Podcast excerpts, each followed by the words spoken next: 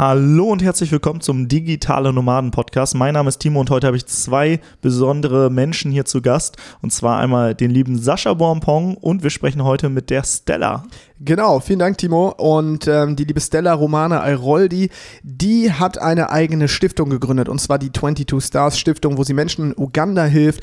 Und äh, sie ist damit auch Teil des Freiheitspakets, weil 10% des Gewinns an ihre Stiftung gehen. Und damit du, lieber Hörer, liebe Hörerin, auch erfährst, was eigentlich ja in Uganda so los ist und wie sie mit ihrer Stiftung den Menschen vor Ort hilft. Deswegen haben wir sie hier eingeladen und es ist wirklich sehr, sehr beeindruckend, was sie da tut, was ihre Arbeit ist und aber auch, ähm, ja, wie das Ganze dort vonstatten geht. Ja, und äh, Stella bezeichnet sich selbst als Social Nomad, also dass sie immer von allen Pro Projekten was zurückgibt. Und zusätzlich hat sie halt, wie gesagt, auch noch eine Stiftung gegründet. Und ähm, ja, ist echt also ich habe in dem Interview, wir saßen uns hier gegenüber, Sascha und ich, ich hatte teilweise echt Tränen in den Augen. Und ähm, ich glaube, es ist ein sehr berührendes Interview, ähm, vor allem die Story von Susan, aber dazu spricht dann Stella gleich oder erzählt Stella gleich mehr. Genau, äh, nochmal ganz kurz, die Qualität des Interviews ist manchmal vielleicht ein bisschen schwierig, weil Stella, wie gesagt, gerade in Brasilien war, von der Nomad Cruise. Und da ist die Verbindung nicht optimal. Timo hat hier aber wirklich alles äh, so zusammengeschnitten, dass äh, ja, da jetzt wieder ein Interview daraus geworden ist. Und äh, deswegen entschuldigt, wenn es manchmal ein bisschen hakt, aber trotzdem trotzdem jetzt ganz, ganz viel Spaß mit der heutigen Folge des Digitalen Nomaden Podcasts mit Stella Romana Airoldi. Du willst arbeiten, wo andere Urlaub machen? Du willst freier und selbstbestimmter sein? Du willst dein eigener Chef sein und hättest gerne mehr Zeit für deine Leidenschaft? Beim Digitalen Nomaden Podcast sprechen wir mit Menschen, die genau das bereits erreicht haben oder auf dem Weg dorthin sind. Lerne von Experten, wie du dir ein ortsunabhängiges Einkommen sicherst Egal ob aus deinem Wohnzimmer in Hamburg, dem Coworking Space in Berlin, dem Kaffee in Prag oder deiner Hängematte auf Bali. Viel Spaß beim Digitale Nomaden Podcast, weil die Welt unser Zuhause ist. So, und ich freue mich sehr, Sie heute zu Gast zu haben, die wunderbare Stella Romana Airoldi. Und gemeinsam mit Timo interviewe ich Sie heute. Und erstmal herzlich willkommen im Digitale Nomaden Podcast, liebe Stella. Super, Timo und Sascha. Freut mich, dass es endlich äh, ja, geklappt hat, um mit euch zu reden. Danke ja, für die Einladung. Sehr, sehr gern. Wir haben ja eben gerade schon Versuch gestartet und es gestaltet sich ein bisschen schwierig. Wir sind ja im digitale Nomaden Podcast. Verrat doch mal, wo du gerade bist, denn das erklärt vielleicht auch, warum die Verbindung eben gerade nicht funktioniert hat. Genau. Also ich habe einen kurzen Video gemacht, das werde ich euch gleich mal rüberschicken, da kann man es noch besser sehen. Ich sitze hier in einer wundervollen äh, Boutique Lodge in Brasilien. Ich habe gerade mit der Nomad Cruise den Überstieg gemacht von äh, Spanien aus nach Brasilien. Und ja, jetzt ist mein Arbeitsort hier für ein paar Wochen. Traumhaft. Also, du bist gerade mit der Nomad Cruise rübergefahren. Für alle, die nicht wissen, was die Nomad Cruise ist, magst du noch mal ganz kurz erzählen vielleicht, was das mhm. war oder was du da gemacht hast? Genau. Also die Nomad Cruise ist eine ähm, Konferenz on the Atlantic Ocean. Äh, normal gesprochen hatten wir immer so 100 bis 150 Leute dabei gehabt. Anfang von dieses Jahr waren es 250 und jetzt hatten wir sogar 490 Leute dabei. Ähm, also diese Nomad Cruise findet zweimal pro Jahr statt. Und dann haben wir immer halt ähm, ja, mehr wie 80 Workshops, Talks, Meetups, Masterminds und so weiter auf dem Schiff, auf dem Atlantic Ocean. Und alles die Themen sind alles um äh, Digital Nomadism äh, speziali wie heißt das? spezifiziert. Spezialisiert. Manchmal mische ich wirklich mein Holländisch mit meinem Englisch und mein Deutsch. Ein bisschen Mixmasch, aber gut. Alles cool. Ich hätte jetzt auch nochmal nachgefragt. Ja. Erzähl doch mal, wo bist du eigentlich groß geworden und wie bist du zum digitalen Nomadentum gekommen? Mhm. Also ich bin in Deutschland geboren.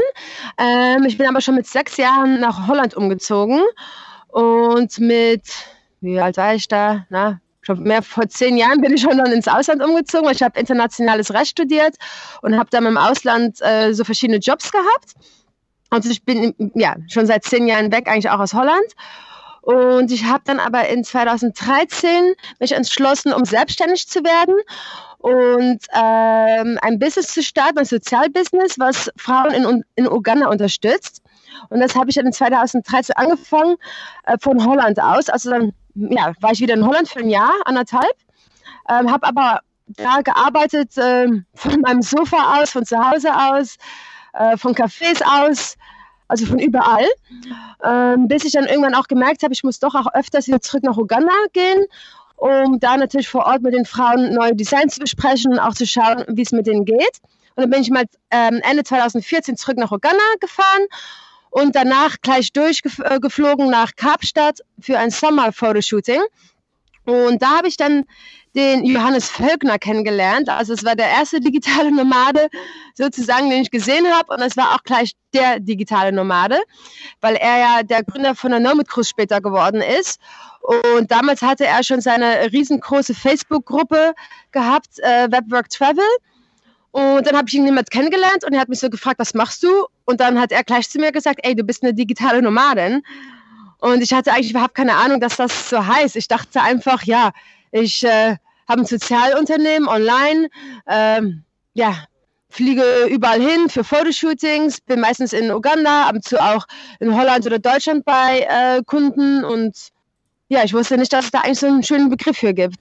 Ja, teilweise äh, weiß man noch gar nicht, was man selber ist. Ne? Also äh, mega spannend. Du warst ja. schon digitale Nomadin, ähm, aber hast dich jetzt selbst nicht so bezeichnet. Ähm, du hast ja gesagt, du machst ein Sozialunternehmen äh, mit Frauen in Uganda. Und ähm, ja, erzähl doch mal genau, was du dort machst. Das ist, glaube ich, ganz interessant. Genau. Ja, und ja, wie du auch schon sagst, Sozialunternehmen. Daher äh, betitel ich mich selber eigentlich immer als Social Nomad, also statt Digital Nomad, Social Nomad. Das kommt her vom Making a Social Impact, äh, so Social Worker sein, Sozialunternehmer sein und so weiter. Ähm, also was ich da mache, ist, ähm, mein Background ist ähm, im International Law Bereich und äh, Human Rights and Democracy. Und ich habe dann für ein paar Jahre bei großen Organisations gearbeitet ähm, im Entwicklungshilfebereich. Das war mir aber alles sehr bürokratisch. Und vor zehn Jahren hatte ich auch schon mal Frauen kennengelernt in Uganda. Vor allem die Story von der Susan hat mich so ans Herz gegriffen, weil sie nur zwei Jahre älter war wie ich, äh, vom Krieg aber geflohen ist äh, mit drei kleinen Kindern. Und sie hat ihre Kinder schon bekommen, als sie selber 13 Jahre alt war. Und die Story fand ich einfach so krass. Und um eben halt ja, etwas von Essen zu bekommen, hat sie selber dann äh, Schmuck hergestellt aus recyceltem Papier. Also wunderschöne Sachen. Aber was ihr eben halt fehlte, war ein internationalen Markt, um ihren Schmuck drauf zu verkaufen und auch ein bisschen so Hilfe zu kriegen mit äh, Designs, Fotoshooting, Branding, Marketing und so weiter. Und da habe ich mir, mich immer entschlossen, Ende 2012, Anfang 2013, um ihr damit zu helfen. Und nicht nur, nur Susan, aber auch die anderen Frauen aus ihrer Community. Und dann habe ich dieses Sozialbusiness 22 Stars gestartet, ähm, also wirklich komplett aus dem, ähm, ja, aus dem Nothing, äh, weil ich mal ja, in between Jobs war und selber nicht mehr für eine große Organisation arbeiten wollte, äh, weil da mir Sachen oft zu langsam gingen oder ich hatte das Gefühl, dass viel Geld verschwendet wird und ähm, ja, ich wollte einfach meine eigene Sache machen und habe auch schnell von der Susan ähm, von der Susan gelernt, dass die Leute in Uganda auch arbeiten wollen für ihr Geld und nicht nur von mir alles gratis äh, im Hintern geschoben bekommen möchten. Und die machen ja auch super, super schöne Sachen. Ja, und dann habe ich mich mal ähm, entschlossen, um erstmals nur ein Sozialbusiness anzufangen.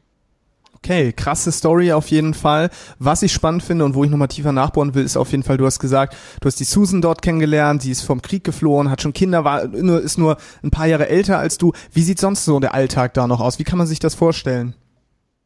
Ja, also ähm, Uganda ist natürlich ein Riesenland und ich muss dazu sagen, also jetzt nicht ganz Uganda lebt in Armut. Ähm, der ähm, Krieg mit dem äh, Joseph Kony und äh, die Lord Resistance Army, das war nur in Nord-Uganda und da ist jetzt seit 2006 äh, Frieden.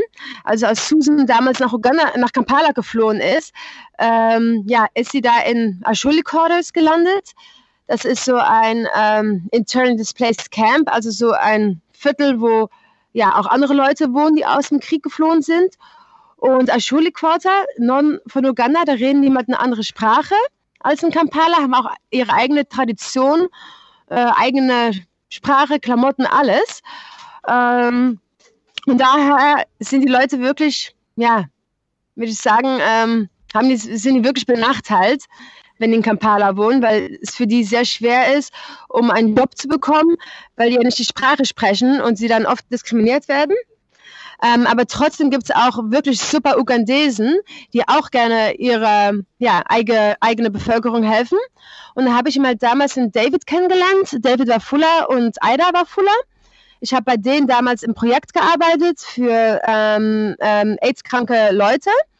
Und äh, weil ich immer schon super viel Schmuck getragen habe, und ich war immer sehr interessiert in den vormaligen äh, Kriegsopfern von Norduganda, weil ich damals da meine Masterthesis drüber geschrieben habe, hat David zu mir gesagt, Stella, du musst unbedingt diese Frau kennenlernen, die Susan. Die macht super Schmuck und sie ist auch wirklich interessant für dich, um zu interviewen. Das habe ich dann gemacht und ähm, ja, Susan wohnt also in dieser ähm, sehr armen Gegend in Kampala, wo Leute immer kein strömendes Wasser haben, keine Elektrizität haben, ähm, ja, die meisten Leute arbeiten in einer Steingrube, müssen Steine klein hauen und verdienen wirklich nur so eins bis zwei Dollar am Tag. Ähm, Miete da ist auch nur so 15 bis 20 Dollar im Monat, äh, weil man ja dann wirklich nur ein kleines Zimmer hat. Äh, Susan hat damals sogar noch nicht mal eine echte Tür gehabt in ihrem Zimmer und da hat sie mit drei Kindern gewohnt. Also das war für mich wirklich äh, super shocking. Äh, und nicht nur für mich, ja, wie schon gesagt, das war auch für David und Ida super shocking. Und darum haben ja David und Ida auch zu mir gesagt, Stella, guck mal, ob du da irgendwie was machen kannst und äh, Susan helfen kannst. Ähm, und auch in dieses Ashuli Quarter, wo Susan wohnt, das ist eigentlich so fast wie eine Micro-City. Äh, ist jetzt also nicht so, dass jede Person einen Dollar äh, am Tag hat. Es gibt auch Leute, die haben vielleicht nur 50 Cent am Tag. Es gibt auch Leute, die haben vielleicht drei Dollar am Tag. Und das ist mal zu einer Microcity, also es gibt da auch einen Friseur, es gibt da auch einen Pub, es gibt da auch ein, naja, äh, Obstläden, kleine Restaurants, ein kleines Cinema, also alles, was es eigentlich in einer Großstadt gibt, gibt es da auch, aber immer wirklich auf so dieses Mikroniveau. Mhm. Ja, und das ist immer, äh, wie Leute da wohnen. Das heißt, äh, du hast sie eigentlich kennengelernt, weil du auch deine Masterarbeit gerade geschrieben hattest und ähm, dann hast du gesagt, okay, äh, ihr Schmuck ja. ist super, super cool ähm, und dann hast du ihr quasi geholfen, den Schmuck nicht nur irgendwie lokal zu verkaufen, sondern auch online, ähm, auch teilweise in anderen Ländern, wo, wo vielleicht auch ähm, die Bereitschaft ist, mehr für solchen Schmuck auszugeben ähm, und dadurch hast du den äh, ihr und vielleicht auch noch anderen dann äh, ermöglicht, davon zu leben oder wie können wir uns das vorstellen? Ja, genau. Also als ich damals in 2009 da gewesen bin, habe ich einfach super viel Schmuck von ihr abgekauft, weil ähm, ich habe damals neben meinem Studium war ich Boardmember, äh, also wie heißt das Vorstand äh, von einem Verein, der heißt SIFE, Students in Free Enterprise. Und bei SIFE war wirklich unser Motto, ähm, yeah, to help people out of poverty is by making sure that they become self-sustainable. That's the best way.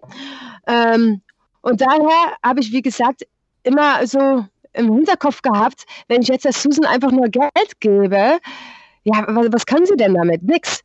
Ähm, ja, und darum habe ich dann angefangen 2009, um Schmuck von ihr zu kaufen und auch in 2010, auch in 2011, aber das war dann wirklich nur privat, ähm, ja, als Weihnachtsgeschenke für meine Familie und meine Freunde. Und meine Freunde, äh, denen hat der Schmuck auch sehr gefallen und auch die Story dahinter. Und die haben dann auch immer zu mir gesagt, oh Stella, bestellst du wieder was für Weihnachten? Bestell doch mal was für uns mit. Und dann ähm, war ich in 2012, Ende 2012, äh, kurz vor Weihnachten, wieder so weit, um wieder bei der Susan nein, eine Bestellung äh, zu machen. Und da waren wieder sehr viele Freunde von mir, die alle gesagt haben, von ja, bestell für uns auch Schmuck. Und ähm, da war ich immer in Between Jobs, weil ich war, davor habe ich gerade bei der Europäischen Union gearbeitet in China. Äh, aber ich war mir ein bisschen unsicher, ob ich jetzt wirklich in China bleiben wollte. Und ich wollte irgendwie doch auch, ja, mal wieder zurück nach Hause, nach Europa. Uh, und mir irgendwie einen neuen Job suchen. Aber ich war da irgendwie so überfordert, weil ich überhaupt nicht mehr wusste, ob ich jetzt für die UN arbeiten möchte oder das Außenamt oder die EU oder doch lieber Anwältin werden äh, wollte, weil ich bin ja ursprünglich, habe ich ja ähm, mein, ähm, wer ist das, Jura ähm. Abschluss gemacht. Äh, oder ob ich mal für eine kleine Grassroots-Organisation arbeiten wollte. Also ich war wirklich so mhm. in der Zeit, ich wusste einfach überhaupt nicht mehr, wo ich arbeiten möchte, was ich machen will. Ich wusste es nicht mehr. Und ähm, ja, statt dann nur zu Hause zu sitzen äh, und Bewerbungsbriefe zu schreiben, dachte ich, weißt du was, ich gehe einfach zurück nach Uganda ähm, und schau mal, wie es mit der Susan geht. Und da hatte ich natürlich super viel Schiss, äh, weil ich hatte auch Angst gehabt, dass ich jetzt zurück nach Uganda gehe und ich sehe vielleicht, dass alles Betrug war und dass die Susan mir überhaupt nicht Schmuck verkauft hat und so weiter. Ich meine, man weiß es ja nicht, gell? Damals hatte Susan ja kein äh, Internet gehabt, kein Facebook. Sie konnte damals selber nicht lesen, nicht schreiben. Ich hatte nur mit ihr Kontakt gehabt über einen äh, Translator. Ja, und dann ähm, ja, bin ich doch Ende 2012 zurückgegangen nach Uganda ähm, aus Neugierde. Und dann war ich mal da vor Ort. Und dann hat Susan endlich zum ersten Mal so ein paar Sätze Englisch mit mir reden können, ähm, weil sie immer von dem Geld, den ich ihr geschickt habe, selber zurück in die Schule gegangen ist. Ähm, weil sie auch zu mir äh, gesagt hat, und das denkt eigentlich jeder bei dem im Dorf, ja, die meisten Frauen sind sehr krank, sind HIV-positiv, aber wenn die Kinder nicht in die Schule gehen oder wenn die selber keine Möglichkeit haben, um ausgebildet zu werden, dann sterben die noch lieber morgen als äh, äh noch lieber heute als morgen. Und daher war immer für sie Education am wichtigsten. Weil ich hätte selber gedacht von, hm, vielleicht würde sie jetzt, äh, ich weiß nicht, äh, sich irgendwie was Schönes kaufen oder eine riesengroße Wohnung von dem Geld oder weiß ich will was machen oder äh, ja, Medizin da rein investieren, keine Ahnung. Das weiß man ja manchmal so überhaupt nicht so als Außensteher, was jetzt eigentlich der größte Schmerzpunkt bei Leuten ist. Und bei ihr war wirklich der größte Schmerzpunkt, der größte Schmerzpunkt, dass sie nicht direkt mit mir reden konnte, dass sie immer diesen Translator hatte, der alles übersetzen musste. Und da war wirklich ihr Ziel, sie wusste in ihrem Herzen, die Stella wird irgendwann zurückkommen nach Uganda. Und wenn sie zurückkommt, dann möchte ich ohne Translator direkt mit ihr reden können. Und da war ich dann so ja, begeistert wieder, zum zweiten Mal von der Susan, äh, dass sie dann Englisch reden konnte mit mir. Und hat sie mir dann erzählt, dass äh, ja, sie nicht den Schmuck alleine macht, äh, auch mit den anderen Frauen in ihrer Community und dass die jetzt alle damit auch geholfen sind und dass es natürlich super wäre, wenn ich jetzt denen einfach helfen kann, um noch mehr Schmuck zu verkaufen und dann wirklich professionell. Und dann habe ich mir gleich Ja gesagt, ohne dass ich überhaupt eigentlich eine Ahnung hatte, wo ich mich jetzt selber äh, reinkriege. Wow. Stella, da waren jetzt so viele Sachen dabei und ich finde es erstmal mega beeindruckend, auch was du, was du da gemacht hast und, und was da so passiert. Und deswegen möchte ich dir da auch mal eine persönliche Frage stellen, weil ich glaube, viele von uns, gerade jetzt auch hier im europäischen Raum, wir sind es gewohnt, wir kennen Bilder aus Afrika im Fernsehen zur Weihnachtszeit, es wird immer mehr. Aber du bist eine, du gehst dahin, du hilfst da vor Ort, du scheinst überall irgendwie auch immer ja dieses ehrliche, tiefe Interesse daran zu haben, wirklich zu helfen. Und da möchte ich einfach mal wissen, okay, warum, was glaubst du, warum bist du jemand, der einfach also spürt, okay, ich muss da was vor Ort machen, ich muss wirklich helfen, während die meisten Menschen einfach nur mhm. zuschauen. Ja, also äh, wieso ich das alles mache, hat, denke ich, auch damit zu tun, dass äh, ich selber als Kind natürlich auch von Deutschland nach Holland umgezogen bin. Und ich daher auch weiß, wie es sich anfühlt, wenn man irgendwo wohnt, wo man jetzt nicht so auf seinem eigenen Platz ist. Ich hatte ja damals auch neu die Sprache wieder lernen müssen. Bei mir war es manchmal auch so, dass ich dann äh, mit einer Freundin gespielt habe, da war ich sechs, sieben Jahre alt und hat sie zu mir gesagt, oh Sir, du musst jetzt nach Hause gehen, meine Oma kommt gleich und wenn die deinen deutschen Akzent hört, dann rastet sie aus. Weißt du, so war ich mal halt oft als Kind, ich, ja, fühlte ich mich auch oft ähm, ja, so halb diskriminiert, traurig. Äh, meine Eltern, die waren auch ähm, ähm, ja, geschieden. Und das war dann für mich als Kind ja oft schwierig auch, würde ich sagen. Und da habe ich aber Gott sei Dank auch viele äh, Unterstützung bekommen, auch von Freunden, von Leuten. Und daher wollte ich dann auch mal super gerne ähm, Kinderrecht studieren, also Jura, aber dann ähm, ja, speziell auf Kindern, ähm, wie heißt das, spezialisiert, weil ich immer Kindern irgendwie so eine Chance geben wollte, um ihre Stimme ähm, ja, eine Stimme zu haben, weil ich oft mal so als Kind das Gefühl hatte, dass man nicht echt gehört wird durch Leuten. Äh, und ich weiß immer auch, wie es sich ja anfühlt, wenn man immer ja nicht in seiner Heimat groß ähm, ähm, naja, aufwächst, weil ich hatte ja da weiter auch wenig Familie gehabt in Holland. Und ähm, ja, dann habe ich ja bei meinem Studium äh, zwei Master geschrieben und zweimal habe ich eigentlich über ähm, Kinderrechte geschrieben. Das eine Mal ging es mehr über die Kindsoldaten, das zweite Mal über Kinder, die dann teilnehmen am, ähm, ja, äh, wer ist das, beim International Court in Den Haag. Und ähm, ja, ich glaube, es ist eine andere Geschichte nochmal, wenn man da wirklich sein Research drüber macht und drei Jahre lang in der Bibliothek sitzt und äh, eine riese, riesen Thesis schreibt oder ob man da immer nur zweimal oder dreimal ähm, in Urlaub gewesen ist oder mal zwei Wochen Volontärarbeit gemacht hat. Ich glaube, das ist schon ein Unterschied. Und weil ich immer so viel drüber geschrieben habe, ja, da war ich tagtäglich eigentlich mit diesem Thema natürlich beschäftigt und äh, wollte da natürlich dann auch mehr machen, als nur äh, ja, drüber rumschreiben. Mhm. Glaubst du jetzt rückblickend, dass das, was du in deiner Kindheit dann erlebt hast, dass das vielleicht sogar notwendig war, um genau heute das zu machen? Also siehst du das jetzt als Geschenk an? Ähm, ja, auf jeden Fall. Also äh, ich habe sowieso, dass ich nie zurückgucke und glaube, irgendwie etwas hätte anders sein müssen. Äh, ich glaube schon wirklich, alles passiert, wie es passieren muss und es kommt immer eigentlich was Besseres ähm, raus. Äh, also da glaube ich auf jeden Fall dran. Ich habe eigentlich auch nie Regrets mit was ich auch tue im Leben. Äh, man muss immer sich oft entscheiden für etwas, aber ich glaube wirklich, dass Sachen so kommen sollen, wie sie nachher auch dann am besten rauskommen. Und ich kann mir schon vorstellen, wenn ich jetzt ähm, nur in Deutschland geblieben wäre, meine Eltern hätten sich nicht geschieden, ich hätte nie das so erlebt mit den verschiedenen Sprachen und so. Ja, ich kann mir schon vorstellen, dass ich dann vielleicht ein ganz anderer Mensch geworden wäre. Ja. Aber das weiß man natürlich nie genau.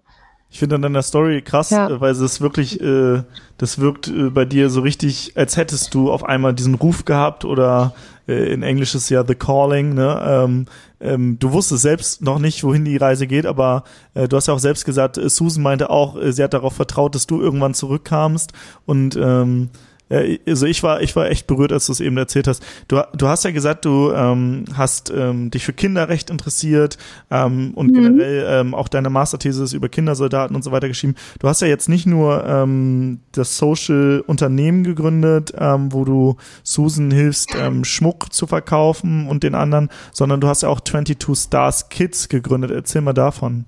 Genau, die, ja, das genau, das ist die Stiftung. Ja, also wie das gekommen ist, war, ähm, also ich habe ja anfangsweise nur den äh, Schmuck unter Susan hergestellt und dann haben wir mit dem Profit von dem Schmuck unsere sozialen Projekte äh, unterstützt in Uganda. Und die sozialen Projekte, das war also äh, zum Beispiel äh, Literacy, also dass die Leute so ein bisschen Basic Knowledge bekommen von Lesen, Schreiben, Englisch und so weiter. Dann natürlich auch äh, Gesundheit, äh, dass sie auch ihre Kinder in die Schule schicken können und so weiter. Also es waren richtig viele Projects, die wir da schon hatten. Aber kannst dir ja vorstellen, mit so einem ähm, Business. Ja, die Verbindung war gerade weg. Ähm, Stella, erzähl doch nochmal äh, zu 22 Stars Kids. Ähm, wie ist das denn entstanden? Da äh, warst du dann gerade weg. Ja, genau. Also ähm, ursprünglich hatten wir ja nur diese 22 Star Social Jewelry Business und da hatten wir mal dieses äh, Produktmodell, ähm, um unsere sozialen Projekte in Uganda zu unterstützen. Also mit dem Verkauf von jedem Produkt konnten wir unsere äh, ja, Projekte laufen lassen. Nur war immer das Problem, dass das eine Mal verkauft man mehr Schmuck, das andere mal weniger. Und dadurch ähm, konnten unsere Projekte mal nie optimal laufen. Ähm, wir haben aber immer noch auch das äh, Produktmodell. Ähm, also äh, wenn wir Schmuck verkaufen, haben wir jetzt ein bestimmtes Ziel an jeden Schmuck, ähm, wie heißt das, ver verknüpft. Also wenn man zum Beispiel eine Kette kauft, dann können wir fünf Mahlzeiten spenden. Äh, wenn jemand einen Armband verkauft, eine Zahnbürste und so weiter. Das haben wir noch, aber was wir jetzt gemacht haben, ist, wir haben jetzt eine Stiftung gegründet, die Tennis Stars Kids Stiftung. Und die Idee ist ganz witzig, ist genau vor drei Jahren entstanden, nach der allerersten Nomad Cruise als ich in äh, Brasilien angekommen bin, ähm, wie gesagt, ich bin jetzt ja gerade auf der siebten Cruise gewesen nach Brasilien. Also ja, das ist wirklich ein Zufall.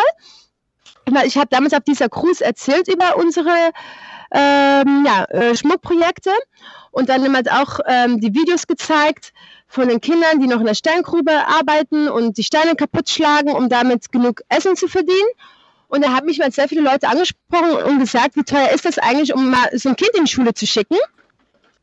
Und dann habe ich eine GoFundMe-Kampagne gestartet, so ein Fundraiser äh, in Brasilien. Und da haben dann gleich die ersten Nomad Cruiser äh, gespendet. Und dann war ich im Februar zurück in Uganda und haben wir dann die ersten 15 Kinder in die Schule geschickt. Und als ich dann bei der zweiten Cruise dabei war, äh, im Mai 2016. Dann haben auch die Cruiser auch gleich gesehen, ähm, ja, was sie mit dem Geld gemacht haben, wie es den Kindern geht. Und dann ist die Idee mit entstanden, dass ähm, ja, Leute ein bestimmtes Kind sponsoren können, dass sie also sagen können, ich möchte jetzt den Steven sponsoren ähm, oder den ähm, ja, Frances oder die Jennifer. Und ich hatte am Anfang überhaupt keine Ahnung, ob das jetzt wirklich etwas ist, was läuft. Weil ich habe ja damals mit dem Schmuckverkauf ja auch den Leuten erzählt, dass wenn du jetzt unsere Armbänder kaufst, dass dann die Frauen ihre Kinder in die Schule schicken können. Aber scheinbar war, war das Modell doch noch ein bisschen zu kompliziert für Leute, weil Leute mit gerne exakte Zahlen haben wollen und gerne genau wissen möchten, wie viel Geld kommt jetzt da an. Und das ist natürlich super mit einer Stiftung, weil mit einer Stiftung kann man unsere Zahlen alles online sehen. Also sieht man genau, wie viel wir äh, reinbekommen haben vom Geld her und wie viel rausgekommen ist. Und kannst dir vorstellen, mit einem soziales Business, ich kann jetzt ja nicht sagen, ey, der Sascha, der hat jetzt meine Armbänder für 20 Euro gekauft, aber der Timo, äh, den habe ich für 10 Euro verkauft. Ich meine, ich kann ja das jetzt nicht online schreiben. Äh, das geht einfach nicht mit dem Business. Und darum habe ich mich damit entschlossen, um wirklich den Business von der Stiftung äh, separat zu machen. Aber im Grunde genommen, ähm, ja, ist beides geht ähm, ja ans gleiche Projekt in Uganda. Die gleichen Frauen und Kinder sind da in diesen Projekten involviert. Und mit der Stiftung haben wir jetzt äh, fünf Programme. Ähm, das erste Programm ist also ähm, das Sponsorship, also Partnerschaft für Kinder. Wir haben jetzt 300 Kinder, die einen langfristigen Partner gefunden haben und das sind ähm, Mädchen, Jungs. Ähm, wir fangen an, wenn die so zwei Jahre alt sind und hören auf, wenn mal ihren Abschluss fertig haben. Und das ist jetzt nicht unbedingt, wenn die 18 Jahre alt sind. Viele Kinder sind auch erst in die Schule gekommen, als sie schon 10, 11 Jahre alt waren. Also wenn die jemand noch nötig haben, bis sie 22 sind oder 23, das ist uns auch egal. Wir machen einfach so lange weiter mit den Kindern, bis es immer äh, Zweck macht. Äh, dann ist unser zweites Programm, ist unser ähm, After-School-Program, weil wir haben nach einem Jahr gemerkt, dass die Kinder ähm, oft Probleme haben, um ihre Hausaufgaben zu machen, weil die Eltern nicht lesen und schreiben können. Und daher geben wir denen jetzt Hausaufgabehilfe und machen wir aber auch schöne Sachen mit den Kindern, wie zum Beispiel Yoga-Unterricht, Hip-Hop-Classes und so weiter. Dann haben wir unser drittes Programm, das ist unser äh, Nutrition Program. Die Kinder kriegen also seit 2016 schon, also auch schon seit zwei Jahren, äh, jede Woche eine warme Mahlzeit mit Fleisch oder Fisch und das ist auch wirklich was Besonderes. Das kannst du dir fast nicht vorstellen. Aber die meisten Kinder essen wirklich nur Posho, Beans und Reis. Mhm. Jeden Tag, pro Tag. Also ist unglaublich. Das kann man sich wirklich nicht vorstellen, bis man endlich da gewesen ist. Und die Kinder kriegen von uns jetzt immer dann einmal pro Woche eine echte Mahlzeit. Und die Familien, die es wirklich äh, nötig haben, die kriegen dann auch noch extra ähm, Essen von uns. Dann haben wir unser äh, drittes Programm, das ist unser Development Program. Mit dem Development Program äh, geben wir den Kindern äh, so die Basic Needs Sachen, wie zum Beispiel Klamotten, eine Matratze, ein Bett, Moskitonetz, Wasserfilter. Äh, wir zahlen auch von Kindern äh, Brillen, Augenoperationen, äh, wenn die krank sind, wenn die Malaria haben, also solche Sachen. Wir passen aber sehr auf mit diesem Programm, dass wir jetzt nicht alles gratis weggeben, weil aus Erfahrung wissen wir einfach, dass wenn Leute alles nur gratis bekommen, ähm, das nicht gut ist, weil die äh, Leute dann manchmal den nächsten Tag schon die Sachen wieder weiterverkaufen für Geld oder selber überhaupt nicht so das äh, Gefühl haben, dass das jetzt ihr eigenes Eigentum ist. Daher fragen wir oft einen symbolischen Beitrag von den Eltern, dass sie zum Beispiel ein Euro bezahlen oder zwei Euro für na, eine Matratze oder was wir da dann auch austeilen, äh, damit die Eltern auch selber irgendwie so den Stolz haben mit, guck, ich habe das jetzt äh, gekauft für mein Kind. Ähm, ja, das ist also unser Approach damit. Und natürlich gibt es auch Familien, wo die zehn Kinder haben und da gucken wir dann natürlich Case by Case, äh, was da angemessen ist. Dann haben wir auch noch unser äh, fünftes Programm. Das ist unser Small Business Trainings und Microloans Programm, weil wir jetzt auch gesehen haben, dass viele ähm, ähm, Erwachsene ein Small Business haben den die aber so leicht upskillen könnten, wenn die einfach mal so ein bisschen bei der Hand gegriffen werden. Ähm, und das machen wir jetzt mit den Trainings und mit den Loans. Viele Erwachsene, äh, also die, viele Eltern von Kindern haben so Businesses wie äh, Hairdressing, Tailoring, äh, Vegetable Market, ähm, verkaufen Eier, haben ein kleines Restaurant, ein kleines Cinema, also Kino und so weiter. Und da brauchen die manchmal nur so ein paar Tipps um dieses Business zu boosten. Und dadurch können die dann natürlich auch äh, ihre Familie besser helfen und brauchen die auch nicht allzu neidisch zu werden auf die Kinder, weil wir es ja auch gesehen haben, nämlich bei anderen Projekten, ist, dass äh, wenn nur die Kinder immer alles kriegen, dass dann irgendwann die Erwachsenen so das Gefühl haben, ja, und was ist mit mir los? Und dann kann es passieren, dass sie dann vielleicht eifersüchtig werden und neidisch auf die Kinder. Und das ist natürlich auch nicht gut.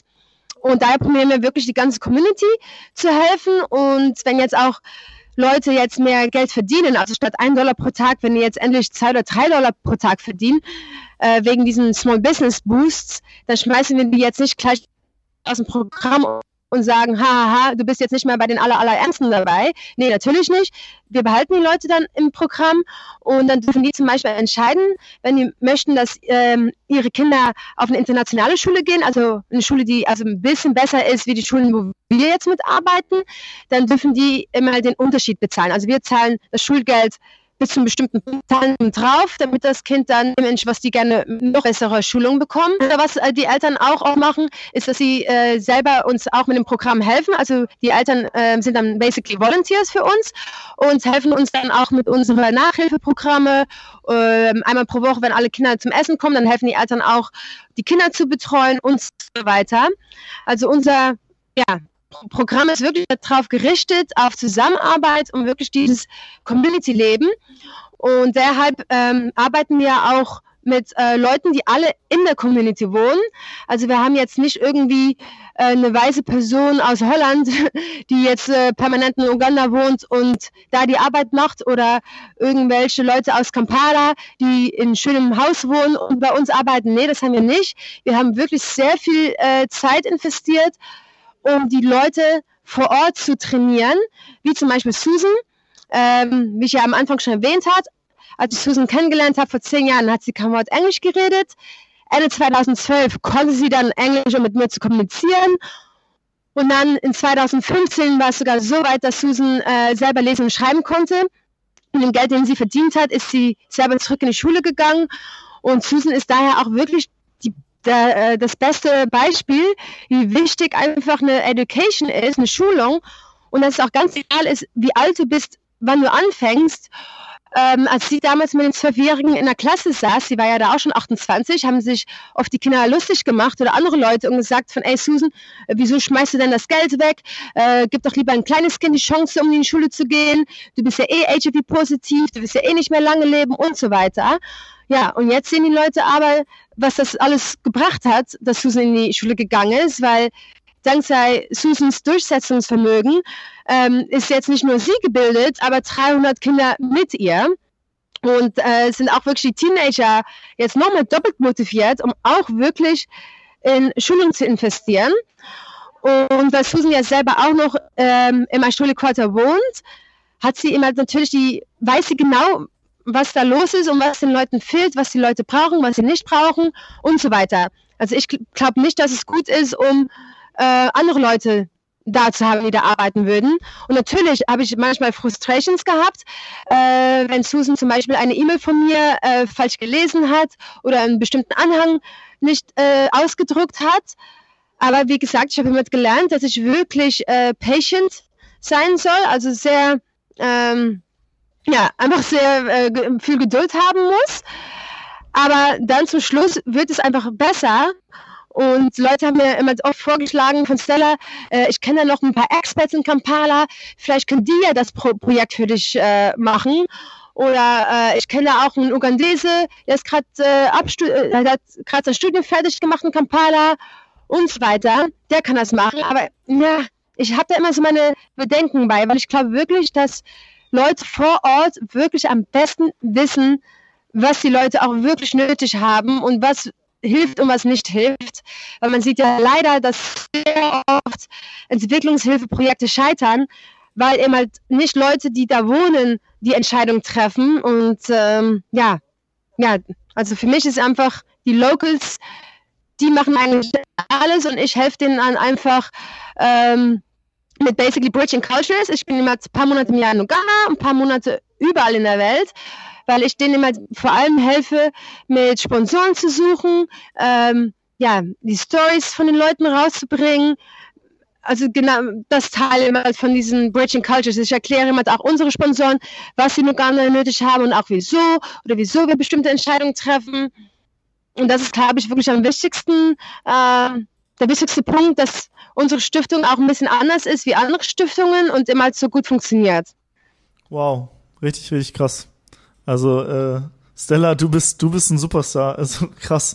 Ähm, wenn ich das richtig verstanden habe, ähm, machst du ja so ein bisschen, äh, wie kann man sagen, die Außenpolitik und äh, sagst aber, okay, die Leute vor Ort, die machen sozusagen die Innenpolitik, weil sie einfach vor Ort leben und das besser wissen. Ähm, mega, genau. mega, mega cool. Krass. Ja. Gibt ja auch und natürlich mal zusammen auch als ja? ja, ich, ich musste äh, gerade an diesen Spruch mhm. denken, uh, think global, act local. Das ist, glaube ich, das, was es ja. ganz gut beschreibt, ne? Ja, genau, ja. Ja, und äh, ja, natürlich arbeiten wir auch also vor Ort äh, auch zusammen. Manchmal dann äh, überfordere ich Susan auch, wenn ich, wenn ich Susan frage, ey, kannst du bitte mal äh, 300 Stühle kaufen? Ja, dann weiß sie natürlich auch nicht genau, wie und wo soll sie 300 Stühle kaufen. Da hat sie auch keine Erfahrung mit.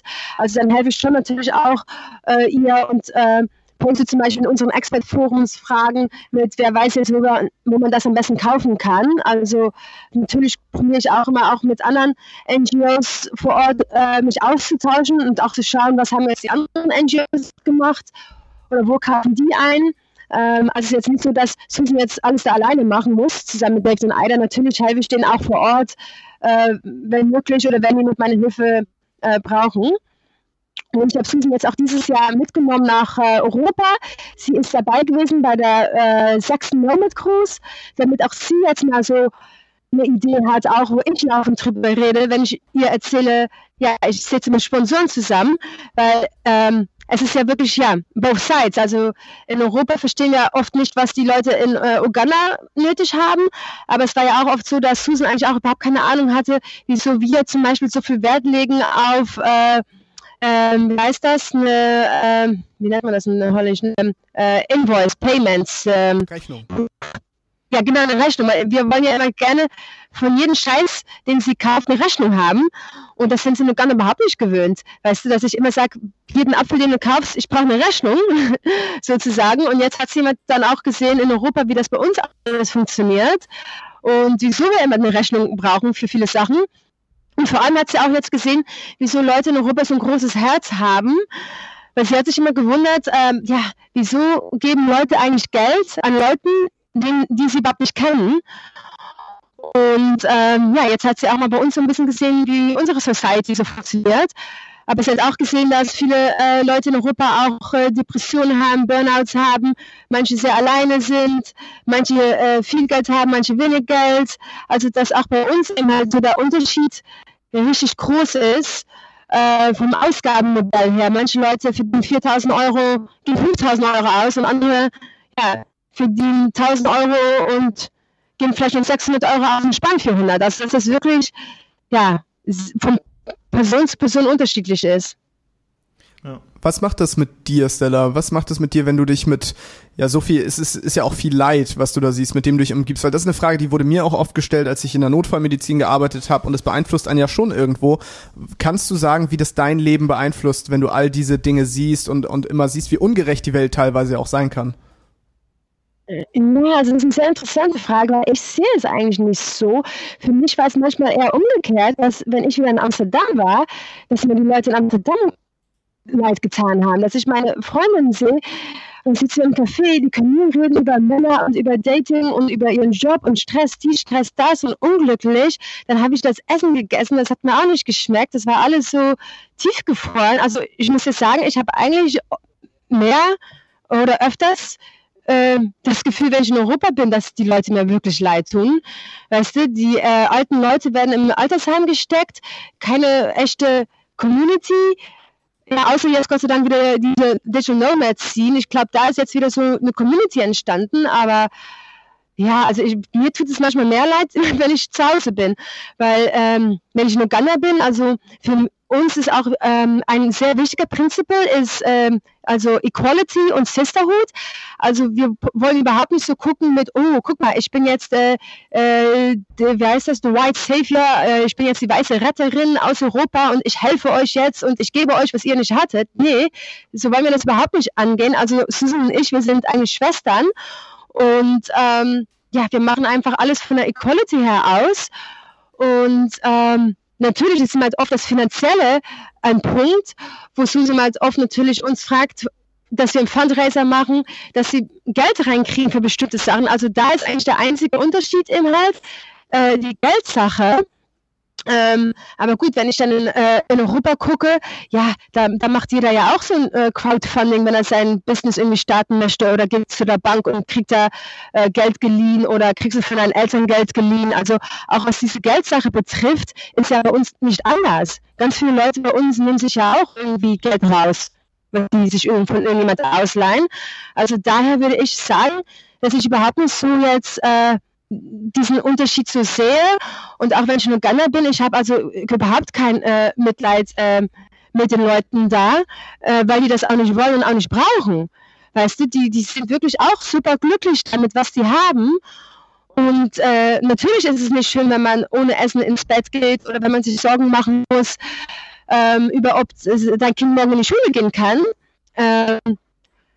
Aber ich will jetzt nicht sagen, ich habe jetzt Mitleid mit denen. Das ist einfach ein Aspekt, der da ist, aber wo wir ja auch wirklich helfen können, durch die Kinder immer in die Schule zu schicken, dass sie wissen immer, okay, unsere Kinder werden jetzt eine Ausbildung bekommen.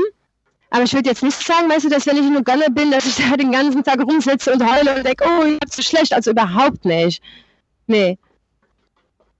Krass. Also es ist einfach eine Opportunity, wie, wie in Deutschland ja auch. Ja. Da hilft man ja sich, sich gegenseitig. Ja, was du angesprochen hast, dieses äh, dort ist die Community und äh, in den westlichen äh, Ländern ist es oft so, dass viele Menschen ja auch vereinsamen. Ne? Ähm, fand, mhm. ich, fand ich spannend, dass du es nochmal angesprochen hast. Ja, Stella, also das klingt ja so, ähm, als wenn da echt viel los ist. Du, ihr macht da super viel mit 22 Stars, aber ich glaube, ähm, es wird einfach wahrscheinlich der Zeitpunkt jetzt nicht kommen, wo man sagt, okay, allen Menschen ist geholfen. Deswegen jetzt nochmal die Frage, okay, was ist eigentlich da jetzt vor Ort am dringendsten gerade nötig? Und noch eine, das ist eigentlich eine Doppelfrage, mit wie wenig kann man da eigentlich schon was bewirken? Also muss man wirklich viel Geld spenden zum Beispiel, um da groß bewirken zu können? Oder was kann man zum Beispiel mit 10 Euro im Monat da eigentlich bewirken vor Ort? Also mit ähm, jede 10 Euro, 1 Euro, 5 Euro, 2 Euro, 100 Euro, egal was du hast, freuen wir uns sehr. Ähm, natürlich wurde uns auch bewusst, dass Leute manchmal das Gefühl haben, ach, 2 Euro bringt doch eh nichts, aber das ist nicht so. 2 Euro helfen uns auch. Äh, um dir mal ein Beispiel zu geben, ähm, eine Mahlzeit für ein Kind kostet nur einen Euro, sogar ein bisschen weniger. Also mit einem Euro kriegen die dann auch noch äh, ein Getränk zu ihrer Mahlzeit. Und ähm, ja, mit 10 Euro kann man also ja, 10 Mahlzeiten an Kind geben. Äh, man kann ähm, Klamotten für ein Kind kaufen. Man kann einen Teil vom Wasserfilter finanzieren und so weiter. Und was wir jetzt gemacht haben, ist auf unserer Webseite haben wir immer so kurzfristige äh, Kampagnen laufen, wo wir zum Beispiel sagen, wir möchten jetzt gerne 100 Matratzen kaufen. Eine Matratze ist äh, 10 Euro, brauchen wir 1000 Euro.